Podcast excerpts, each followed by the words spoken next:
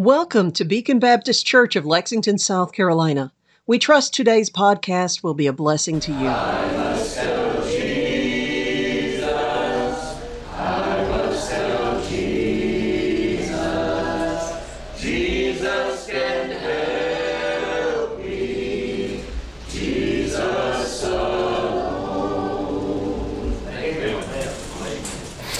Matthew 27, verse 27, the Bible says, Then the soldiers of the governor took Jesus into the common hall and gathered unto him the whole band of soldiers. And they stripped him and put on him a scarlet robe. And when they had platted a crown of thorns, they put it upon his head and a reed in his right hand. And they bowed the knee before him and mocked him, saying, Hail, King of the Jews. And they spit upon him and took the reed and smote him on the head. And after that they had mocked him, they took the robe off from him and put his own raiment on him and led him away to crucify him. Before we continue reading, I don't know about you, but every time I read verses, these verses, I am always astounded at the audacity of these soldiers. Verse 32, the Bible said, And as they came out, they found a man of Cyrene, Simon by name. Him they compelled to bear his cross. And when they were come unto a place called Golgotha, that is to say, a place of a skull, they gave him vinegar to drink mixed with gall. And when he had tasted thereof, he would not drink. And they crucified him and parted his garments, casting lots, that it might be fulfilled which was spoken by the prophet. They parted my garments among them, and upon my vesture did they cast lots. And sitting down, they watched him there, and set up over his head his accusation written, This is Jesus, the King of the Jews. Then were there two thieves crucified with him, one on the right hand and another on the left. And they that passed by reviled him, wagging their heads and saying, Thou that destroyest the temple and buildest it in three days, save thyself. If thou be the Son of God, come down from the cross. Likewise also the chief priests, mocking him with the scribes and elders, said, He saved others, himself he cannot save. If he be the king of Israel, let him now come down from the cross, and we will believe him.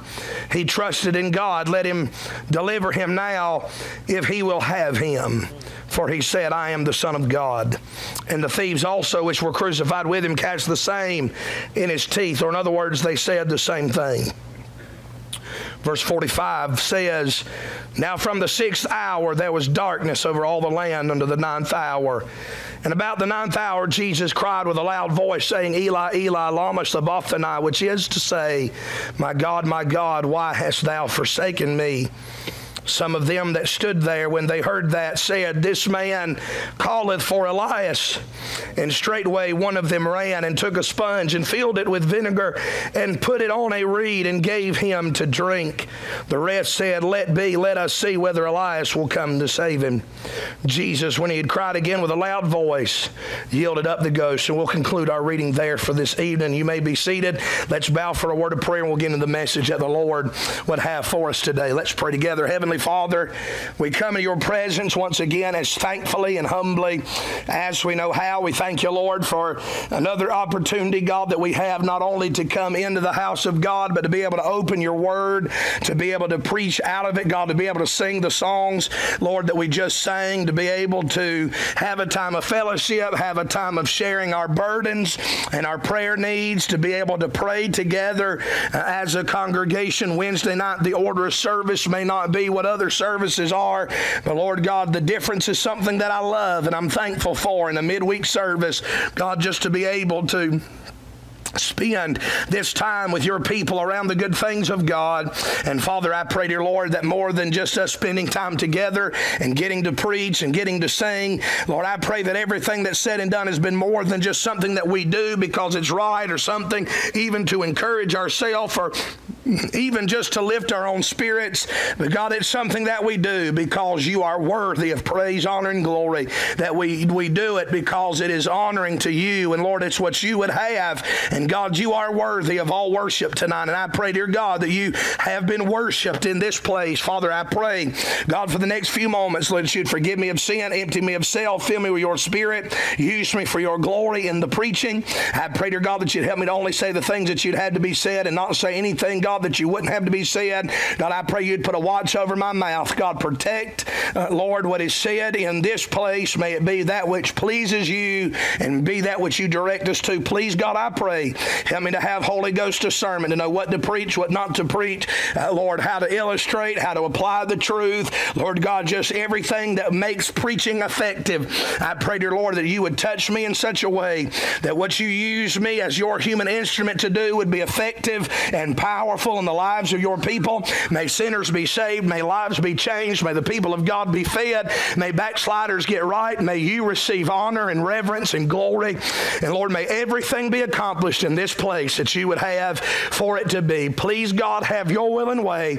Lord, I need you. Lord, I, I, I beg you to help me. And Father, we'll thank you, Lord, for what you do in Jesus' name. Amen and amen.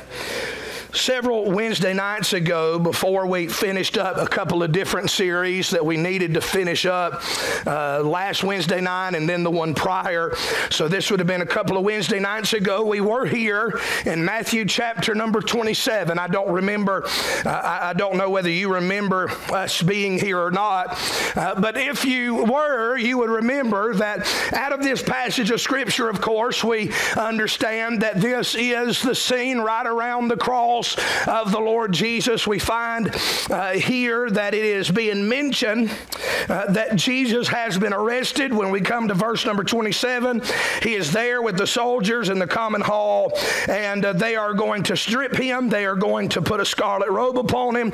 They are going to engage in mocking him before uh, he heads uh, to be crucified. Uh, literally, according to verse 31, to be led away to be crucified by these soldiers.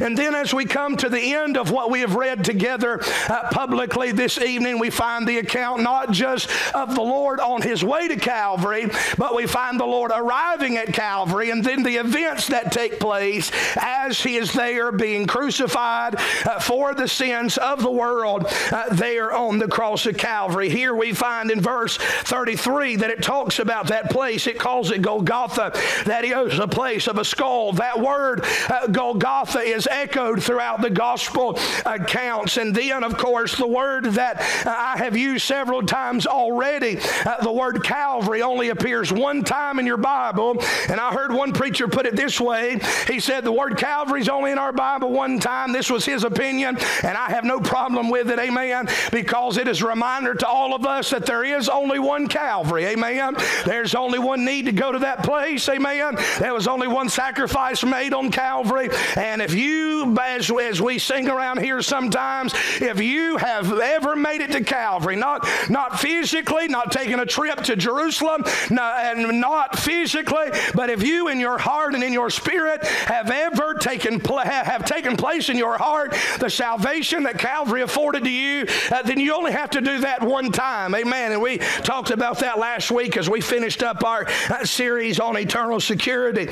But here in uh, Matthew chapter number 27, there's a phrase that last time we were here, I tried to lift up out of the text, or really a couple of phrases that pointed us to the idea uh, that Jesus is the King. Uh, the Bible says there in our text, it talks about uh, the scarlet robe that they had put on him. They'd stripped him of his clothes and they put on him a scarlet robe. It talks about how they put a crown of thorns upon his head. It talked about how they had put a reed in his hand that would have represented a king's scepter scepter uh, that royalty would have in their hand that represented uh, their authority in the kingdom, having a, a scepter in the right hand. It talked about how they bowed the knee mockingly before him, as you would uh, to royalty. When you in this day would have come into the presence of the king, there would have been an obeisance that would have taken taken place, there would have been a bowing or a curtsying or a, a sign of respect. And so uh, they did this in the presence of the Lord in mockery. Here they are not, uh, they are not worshiping him. They are not uh, bowing the knee before him in actuality, but uh, they are mocking him. They said this, uh, they said this, they said in verse number 29, Hail, King of the Jews. And I, I talked about how uh, part of Jesus' ministry that enraged uh, the Jewish leaders and even enraged the Romans was the fact that as the Christ, that he would have been known as the King of the Jews. He would have been known as a king, and it infuriated the Jews because they did not want to accept him as their Messiah, and it infuriated the Romans uh, that were the political power of the day uh, because they did not want to recognize any authority, any king, any leader uh, other than Caesar. And here we find that Jesus stands as in this, this uh, case as an authority over both religion and government, and neither one of them like that. And so as we look through here, and then of course the signboard above his head had uh, the accusation written, This is Jesus, King of the Jews. Uh, the, the mockers uh, later on in the verse said, If he be the King of Israel, let him now come down from the cross and we will I believe him. And if you study the account of the crucifixion of the Lord Jesus Christ, you cannot help but notice uh, all of the references to him being uh, the King of Israel.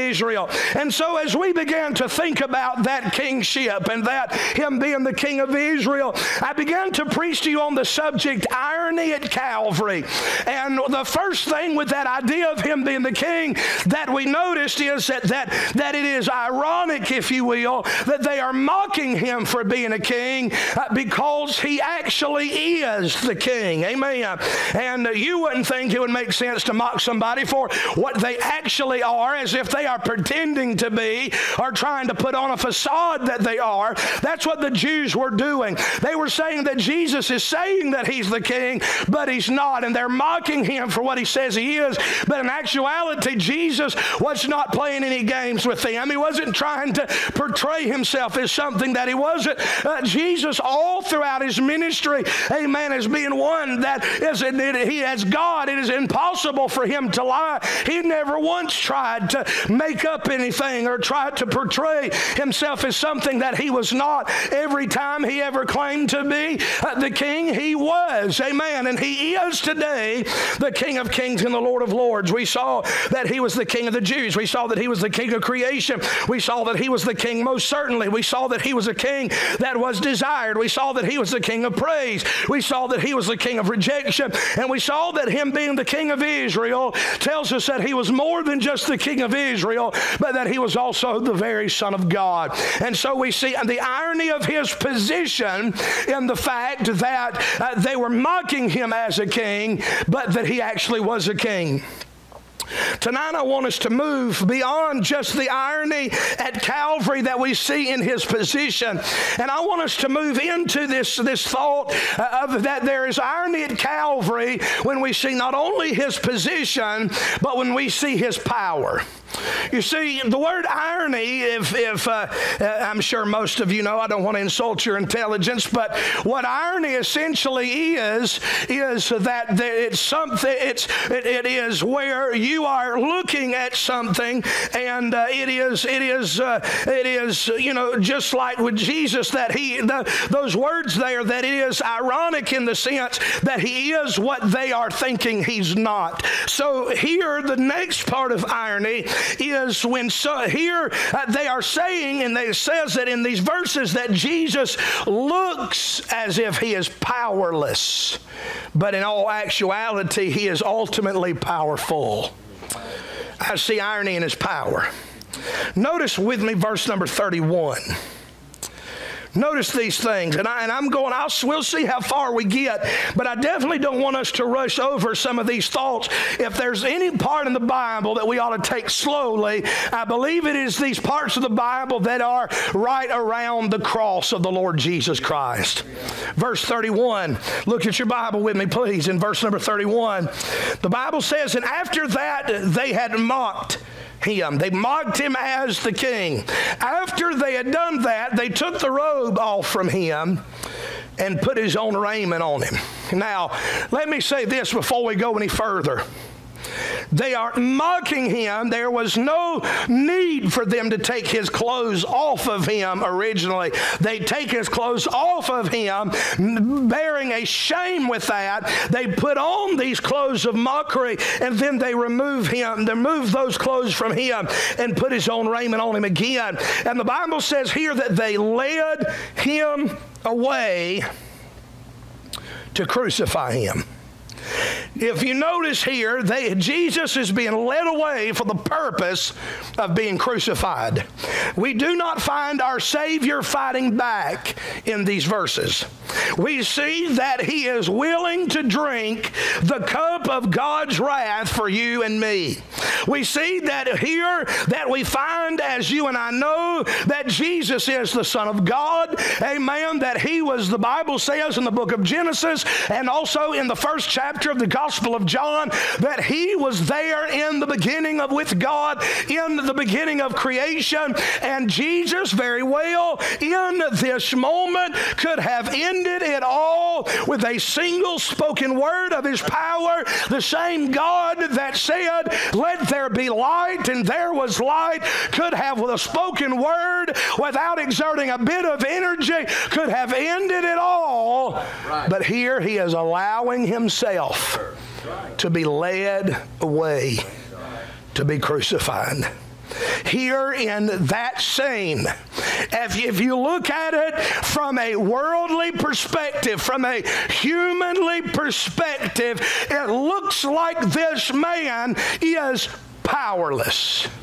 It looks like this man has no ability to stop what is uh, going on uh, with him. And as if you notice here in the Bible, uh, in these verses, the Bible says that he is being led away to be crucified. In this moment, we understand that as Jesus is being led away, we understand what crucifixion entails. We also understand what takes place prior, according to the other gospel accounts, what takes place prior uh, to the crucifixion of the Lord, and that is the, what the Bible calls the scourging of the Lord. You and I, through different movies that have been made and different sermons that we've heard. And maybe if you are uh, stu- studious enough, you might have read some articles or read a book or something of that nature that described uh, historically what a Roman scourging would have looked like.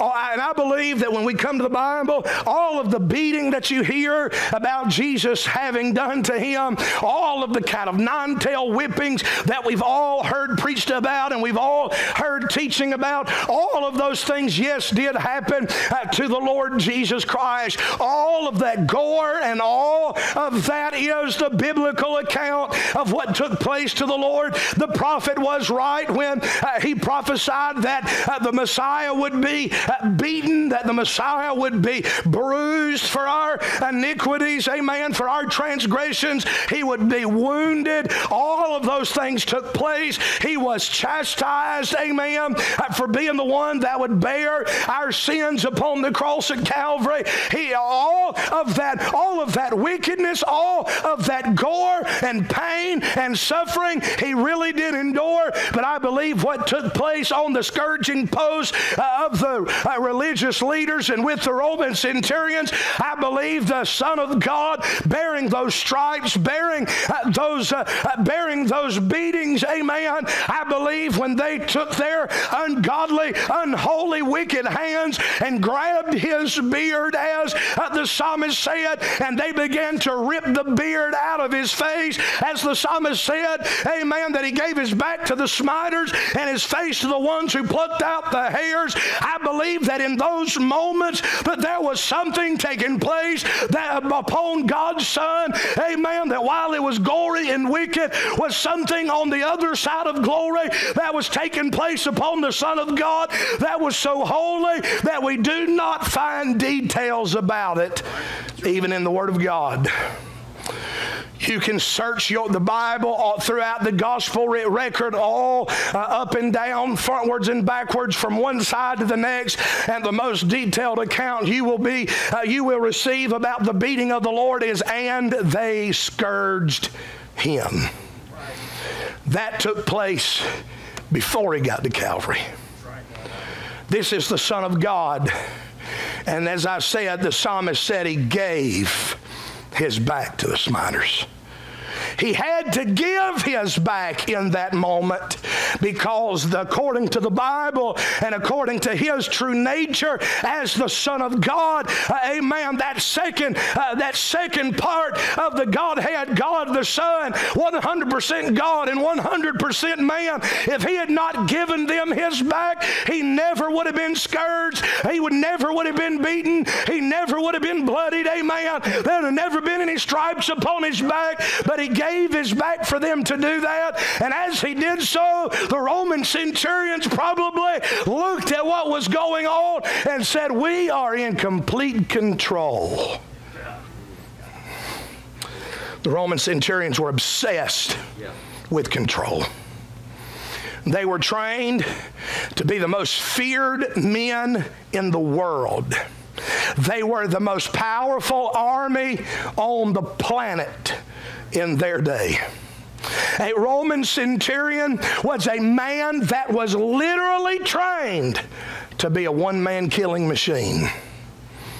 These men knew how to affect the maximum amount of pain and carnage with a single shot of a sword, a single shot of a dagger, a single shot of a, of a whip or of the cat of nine tails. They were trained to have minimal energy inflicted on their end and maximum destruction and casualty on the end of their victim. These were killing machines. These were men that were obsessed with blood and killing.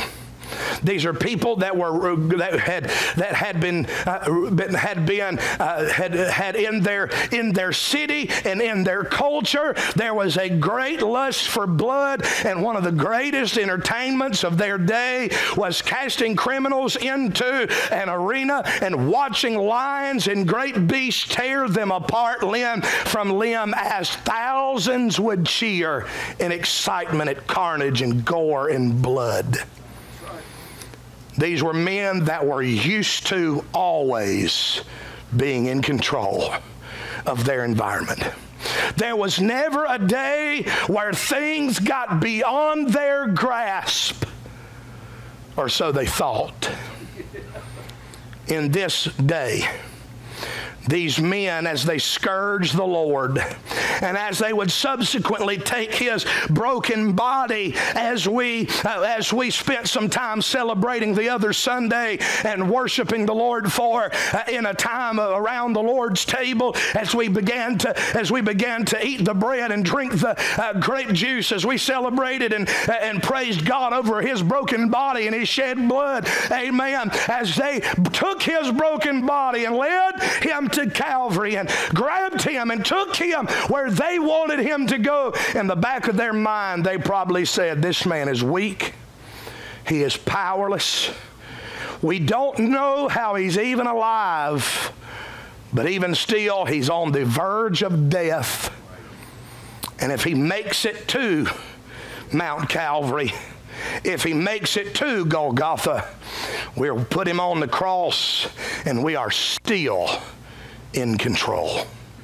As we read the pages of the Bible, we see a man that looks like he is helpless, that looks like he is at the mercy of, of, of mortal men, that looks like he uh, is surrounded by these Roman centurions, and that the many against one, there is no hope for him to preserve his life. Brother James, somebody may look some skeptic, some, some uh, religious, uh, some, some religious rebel may look at where Jesus lays down on the cross, and you and I know Jesus said, No man taking my life from me, but I lay it down uh, freely. Amen. We know the Bible says that, but some rebel, some infidel, spiritual infidel may look at that and say, I know why Jesus really laid down. It's because he saw there was no way out. It wouldn't have been good to run. It, he wouldn't have been able to run.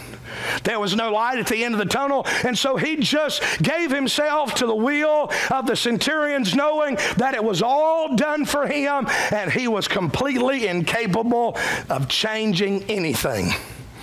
That would happen on this moment. But remember, Brother Charlie, I'm not preaching on the sad story of Calvary and poor, pitiful Jesus that was martyred or that was murdered. I'm preaching on irony at Calvary because they looked at one that seemed to be uh, that seemed to be uh, helpless, that seemed to be powerless, and even though he wasn't fighting back, and even though uh, he uh, was not trying, there's no doubt many that made it to the cross uh, tried to do, and I'm sure sure these centurions probably uh, wondered why he did not do as the rest did because it was common and it has been documented historically that men uh, that were put on the cross would fight their way off the cross or tried to and would have to be subdued. You know what I find interesting if you study history? This isn't this is just just vaguely part of the message, amen. But do you realize that nails in hands and, and feet when it came to crucifixion was not even the majority of the time the way they crucified people. The way that they crucified people the majority of the time was tying their hands to the cross, tying their feet to the cross. You study history, you'll find that out.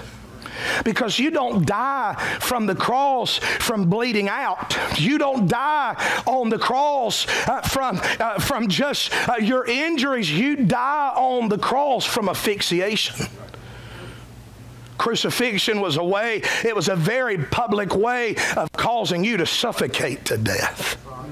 The way your hands are positioned, the way your body is positioned, it makes it almost impossible for you to get breath for an extended period of time. And they would leave you on the cross for as long as it took for you to suffocate to death. And once you strangled to death on the cross, then they would pull you down. It shows their hatred for Jesus. I personally believe it shows the it shows how much Jesus living to make it to the cross enraged these centurions to where they would nail him to a cross despite it not always being their procedure. But can I say this? It did fulfill Scripture. Yes, right. The Bible said he would be pierced through his hands and through his feet. It fulfilled the plan of God. As they are putting him on Calvary, they saw a man that, as many others did, they did not fight back. He did not try to run. He did not try to predict himself. And as they looked at that, they would probably say, We have wore him out to the point to where he cannot even fight us anymore. Think about the horrors of crucifixion and what Jesus had at his disposal that as the Son of God he could have done. But they thought he was powerless.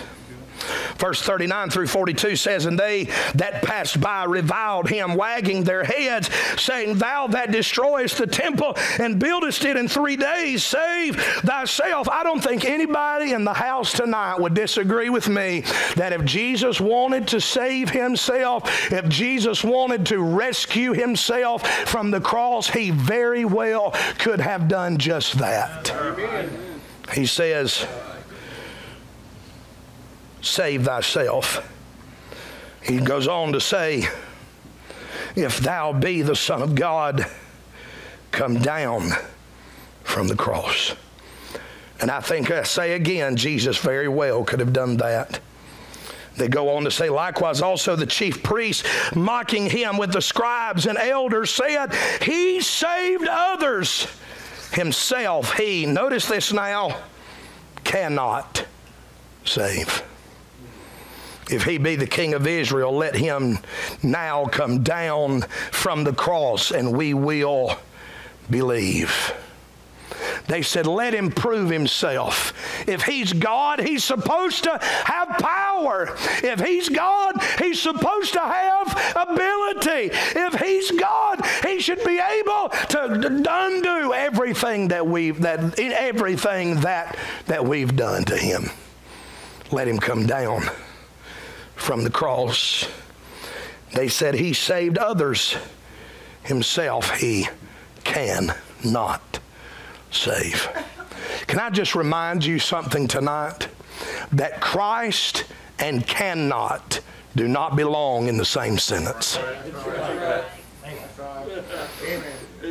They said he cannot save himself. He is absolutely powerless. He cannot save himself. He cannot undo what we have done. We've got him. Can I remind you what the Bible says? Psalm 147 5 says, Great is our Lord, and of great power. His understanding is infinite. I like, I like what this says. Take your Bible with me. Amen. If you can turn there quickly. I like what Hebrews chapter number 1 and verse number 3 says. Hebrews chapter number 1 and verse number 3 says this Who, speaking about Jesus, talking about God's Son, says, Who, being the brightness of his glory and the express image of his person, talking about the person of God, the person of God the Father. And notice what Jesus does. The Bible says, and and upholding all things by the word of his power. If he can uphold everything if he can keep this world going, if he can, uh, if he can keep going everything in the world, amen, seen and unseen, if he can keep everything going, not only inside of this world, but in the universe that expands beyond just this one planet, if God can up you, you insert whatever you want to insert in there. The Bible said he, Jesus Christ, upholds all things by the word of his power. If he can do that, he can come off the cross.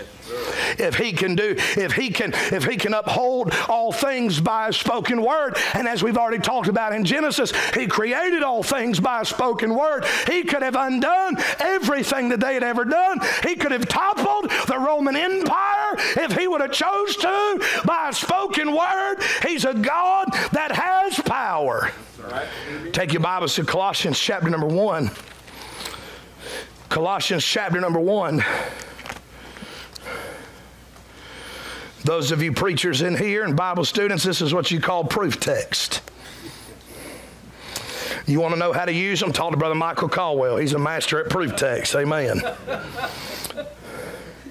Brother Michael make one statement, have 45 verses to tell you why he made that one statement. Amen.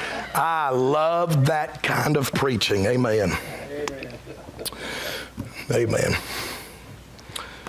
Don't just say God's all powerful. Show me in the Bible where it says He's all powerful. Colossians chapter 1, verse 16 says this For by Him, this is speaking about Jesus, for by Him were all things created that are in heaven and that are in earth, visible and invisible. You say, Preacher, what are you talking about invisible? Atoms, molecules, particles things that we cannot see with the naked eye. Says whether there be thrones or dominions, thrones, that's visible, dominions, principalities, powers, those are invisible. There are things that take place according to the Word of God, even above our own heads, that we cannot see. There is a battle in the air. The forces of God and the forces of the enemy fight constantly above our heads, according to the Bible, things that we do not see. The Bible, notice this last phrase all things were created by him and for him, and he is before all things, and by him all things consist. He's the head of the body of the church, the beginning, the firstborn of the dead, and all things, that in all things he might have the preeminence for. It pleased the Father that in him should all fullness dwell. Can I say this this evening? That sounds like a Christ that has power. Amen.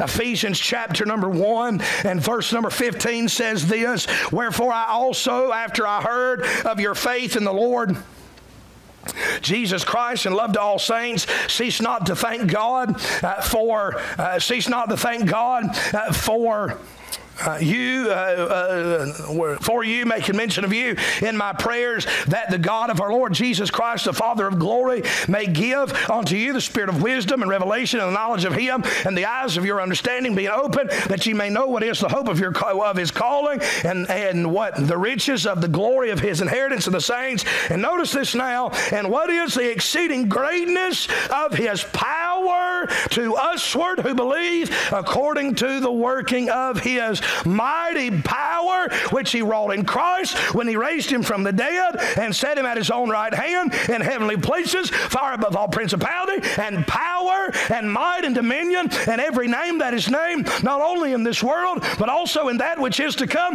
and hath put all things under his feet and gave him to be head over all things to the church, which is his body in the fullness of him that filleth all in all. Does that sound like a powerful Christ to you? One that has all power one that has great, exceeding great power, one that has mighty power, amen, the one, amen, that is above all power. That's the Christ that we have. The one that these centurions say, oh, he's powerless. Oh, he's helpless.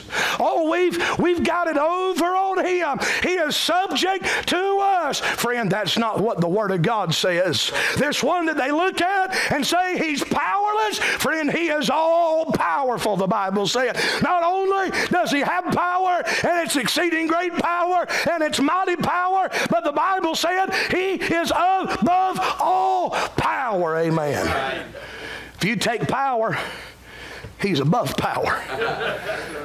all the power in the world, He's above it all. Friend, thank God we have an all powerful Christ. Can I say this? If that's who He is, no matter what you're dealing with, no matter what you're going through, no matter what you're praying for, no matter what miracles you need the Lord to do in your family, in your home, in your life, in your body, in your spirit, in your soul, whatever you need, we have a God that has enough power to meet the need. Amen. Amen. Can I say this tonight? Turn your Bible to Luke 23, verse 43. Luke 23, 43. I've been preaching 37 minutes, got a couple more thoughts I want to give, and we'll be done. Luke 23 43. Wyatt, I did it again, buddy. I asked them to turn and I didn't turn. he stayed on me a week about that. he said it was his favorite joke that I made while I was preaching. I said, son, that wasn't a joke. That was just, that just it's just what happened. He thought it was funny. Amen. Let's talk about the power that Jesus showed. I, I, told, I told you that it was at Calvary. The irony at Calvary. At Calvary, he looked powerless. I've shown you other places in the Bible that declares his power. But what about verses right around Calvary that shows his power? Luke 23 43. Can I submit to you that he had the power to grant access to heaven? That's right. Amen. 23, uh, uh, Luke 23 43. This, uh, this uh, you know the story. This malefactor, this criminal, this thief that was on the Lord's, uh, on uh, next to the Lord there on the cross. He said in verse 42, the Bible said there, Jesus, he said unto Jesus, Lord, remember me when thou comest into thy kingdom. And Jesus said unto him, Verily I say unto thee, today shall shalt thou be with me in paradise. He said, You will be with me in paradise. You will be with me where the saints of God go in eternity. You will be there with me after you die. Amen. The same place I'm going when I die, we'll be there together. Amen. He gave him access to paradise. Can I say anybody that can give me access to heaven is not a powerless kind of a person, not a powerless God, but He's an all powerful God. If, if the Father in heaven lets Him, uh, amen, be able to, with His mouth, tell people who's going to heaven, amen, and let's, let's, let's Him be the one that if there are gates, amen, you hear a lot about the gates, I, amen, I, I don't know a whole lot, amen, about what to expect when we get there. I will say this, though, if He can swing the gates open wide, for somebody like this man to just come walking in, that's a powerful God. And, and this isn't part of the message, but can I just say this? The thief got in, and he got in because of Jesus, and he didn't have a chance in this moment when he called him Lord, and he gave his, gave his life to Jesus. When he called him Lord, he had believed on the Lord there. Amen. The Bible said that, that whosoever shall call upon the name of the Lord shall be saved. When he called him Lord is when he got saved, and Jesus looked at him and said, Yeah, you're going to heaven for that. Without baptism. He didn't have a chance to be baptized yet, so you don't get to heaven by baptism. He didn't walk a church aisle because he was on a cross. He didn't, he didn't sign a card as a new convert. Amen. He didn't join a church. Amen. He didn't have time to do anything. He didn't pay any kind of penance. He didn't have to give money, amen, to some kind of religious organization uh, to get in or out. Amen. To get into heaven or out of hell. Amen. Like the Catholics will tell you, amen. He didn't have a chance to do any of that. You know what he did? Exactly what you and I had to do to get to heaven. Believe on the Lord Jesus Christ, and thou shalt be saved. He is so powerful that he has power to grant access to heaven. Now go with me to, amen, you're already in Luke 23. Look at verse 46, a couple of verses later. Can I submit to you this tonight? Not only did around Calvary did he have the power to grant access to heaven, but he had the power to dismiss his own spirit. Look at verse 46. And when Jesus had cried with a loud voice, he said, Father, into thy hands I commend my spirit. And having said thus, he gave up the ghost. If you are able to choose the exact moment your spirit leaves your body and you physically pass away, just like Brother Tommy said, that's power. however, however you want to look at it, however you want to state it, that is a power that you and I do not fully understand. Only God has that kind of power. That's right historically speaking. I've told y'all this, I've preached this here numerous times. Historically speaking, most people that were arrested by the Romans, that were scourged prior to Calvary, they weren't always scourged before they went to Calvary. They did that to the Lord Jesus, but not they weren't always scourged, but sometimes they were. The ones that made it to a scourging post almost always died before they ever made it to the cross.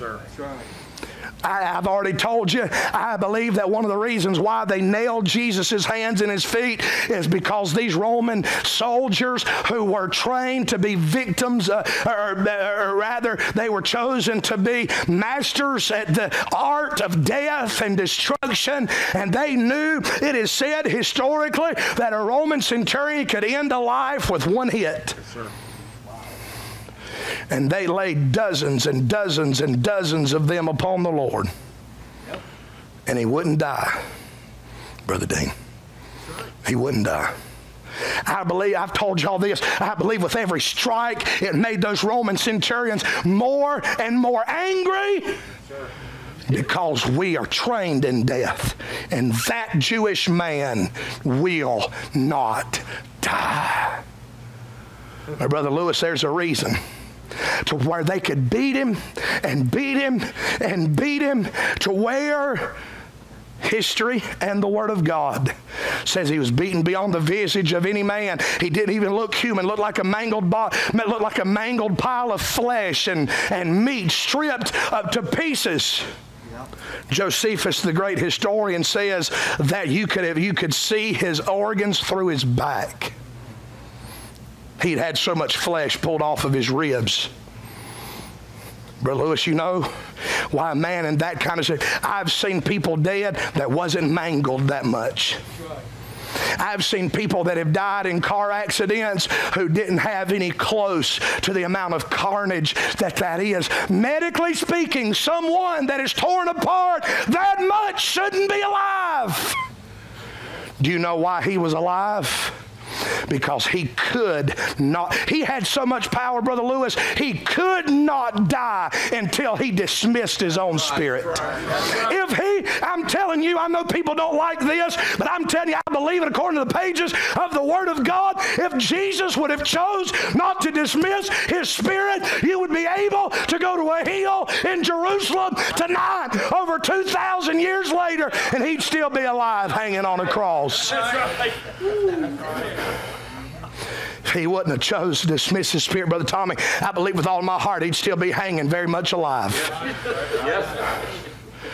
He would you'd say, Preacher, what about old age? It wouldn't matter to him. That's right. He can't touch him unless he let it touch him.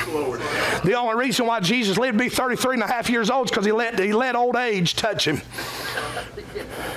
Jesus did not sin Aging and, and, and aging is a sign of our slow death, and that is a result of sin. Jesus did not sin. The only reason why he began to age is because he let age touch him as a human man. He wouldn't have died of old age on the cross. His flesh wouldn't have rotted because for decay to come upon his body, he would have had to give it permission to do so. They looked at one they thought was absolutely powerless. But here, as we look at irony at Calvary, we see one that wasn't powerless, but was all powerful. He had the power to grant access to heaven. He had the power to dismiss his own spirit. Can I say this? He had the power to mobilize servants who were not of this world. Take your Bible with me to John chapter number 18. John chapter number 18. John chapter number 18. Look with me at verse 34.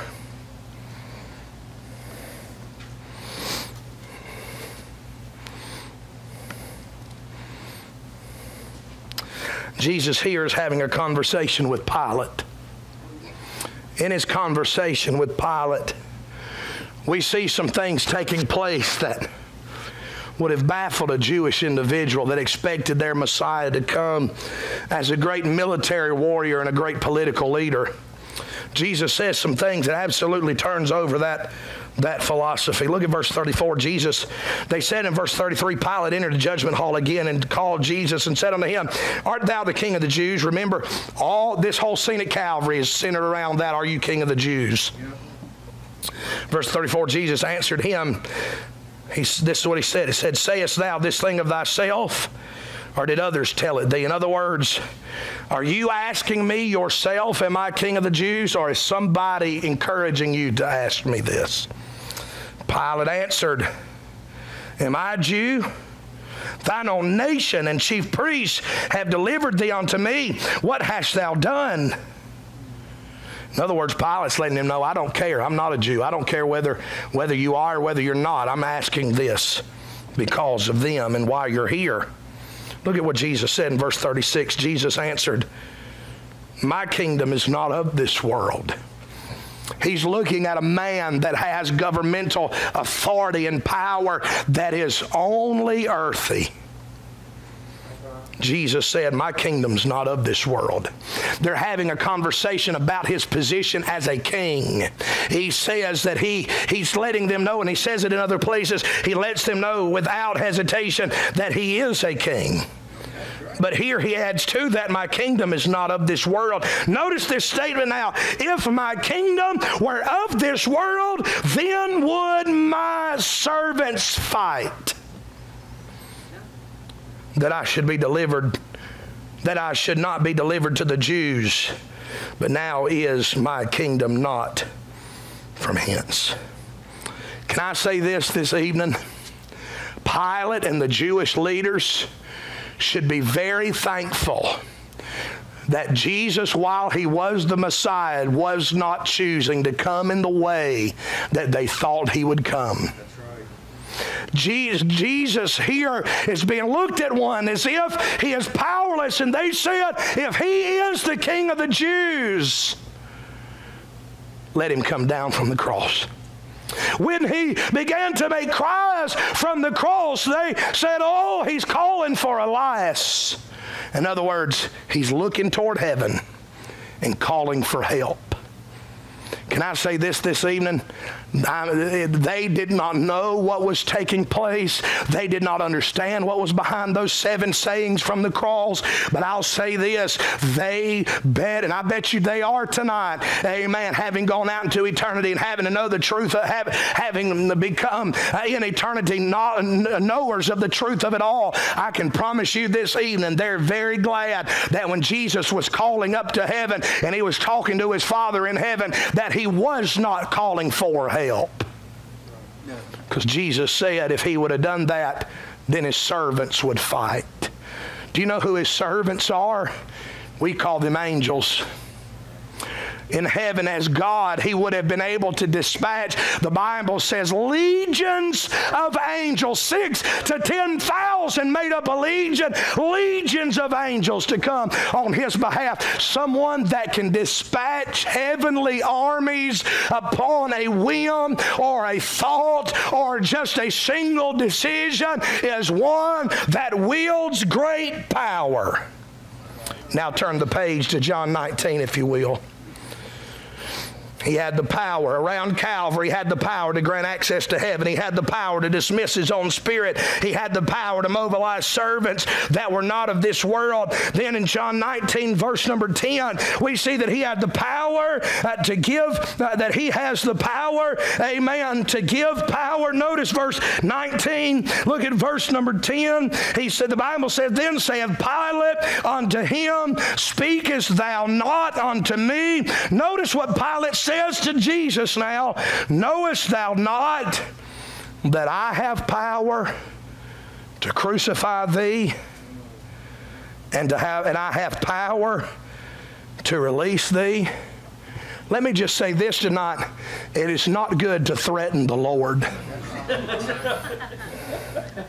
He said, You're not talking to me. You need to answer me when I speak to you. In your life and death or release, your, your execution or relief, your life or release, your life or your death is in my hands. That's what Pilate said. I don't know if, if you're enjoying this or not, but I'm telling you, I had a time in the study and I'm having a time right now. Verse 11 Jesus answered, Thou couldst have no power. Notice this. If, if no power is not good enough, he said, No power at all against me, except it were given thee from above. Therefore, he that delivered me unto thee hath the greater sin. Jesus is the one that has so much power. Remember, they looked at him as if he was powerless, helpless. He needed them to help him out. They looked at him as he was so powerless, they called a man by the name of Simon of Cyrene just to help him carry his cross. They said, This man's hopeless. This man's helpless. This man's a victim. This man is weak and powerless. Let's have another human being help him carry his cross. Jesus is so powerful. You find anybody in this world that has any level of power, he had to give it to them in order for them. You know what that means? When the Bible said that he has all power, that's exactly what it meant.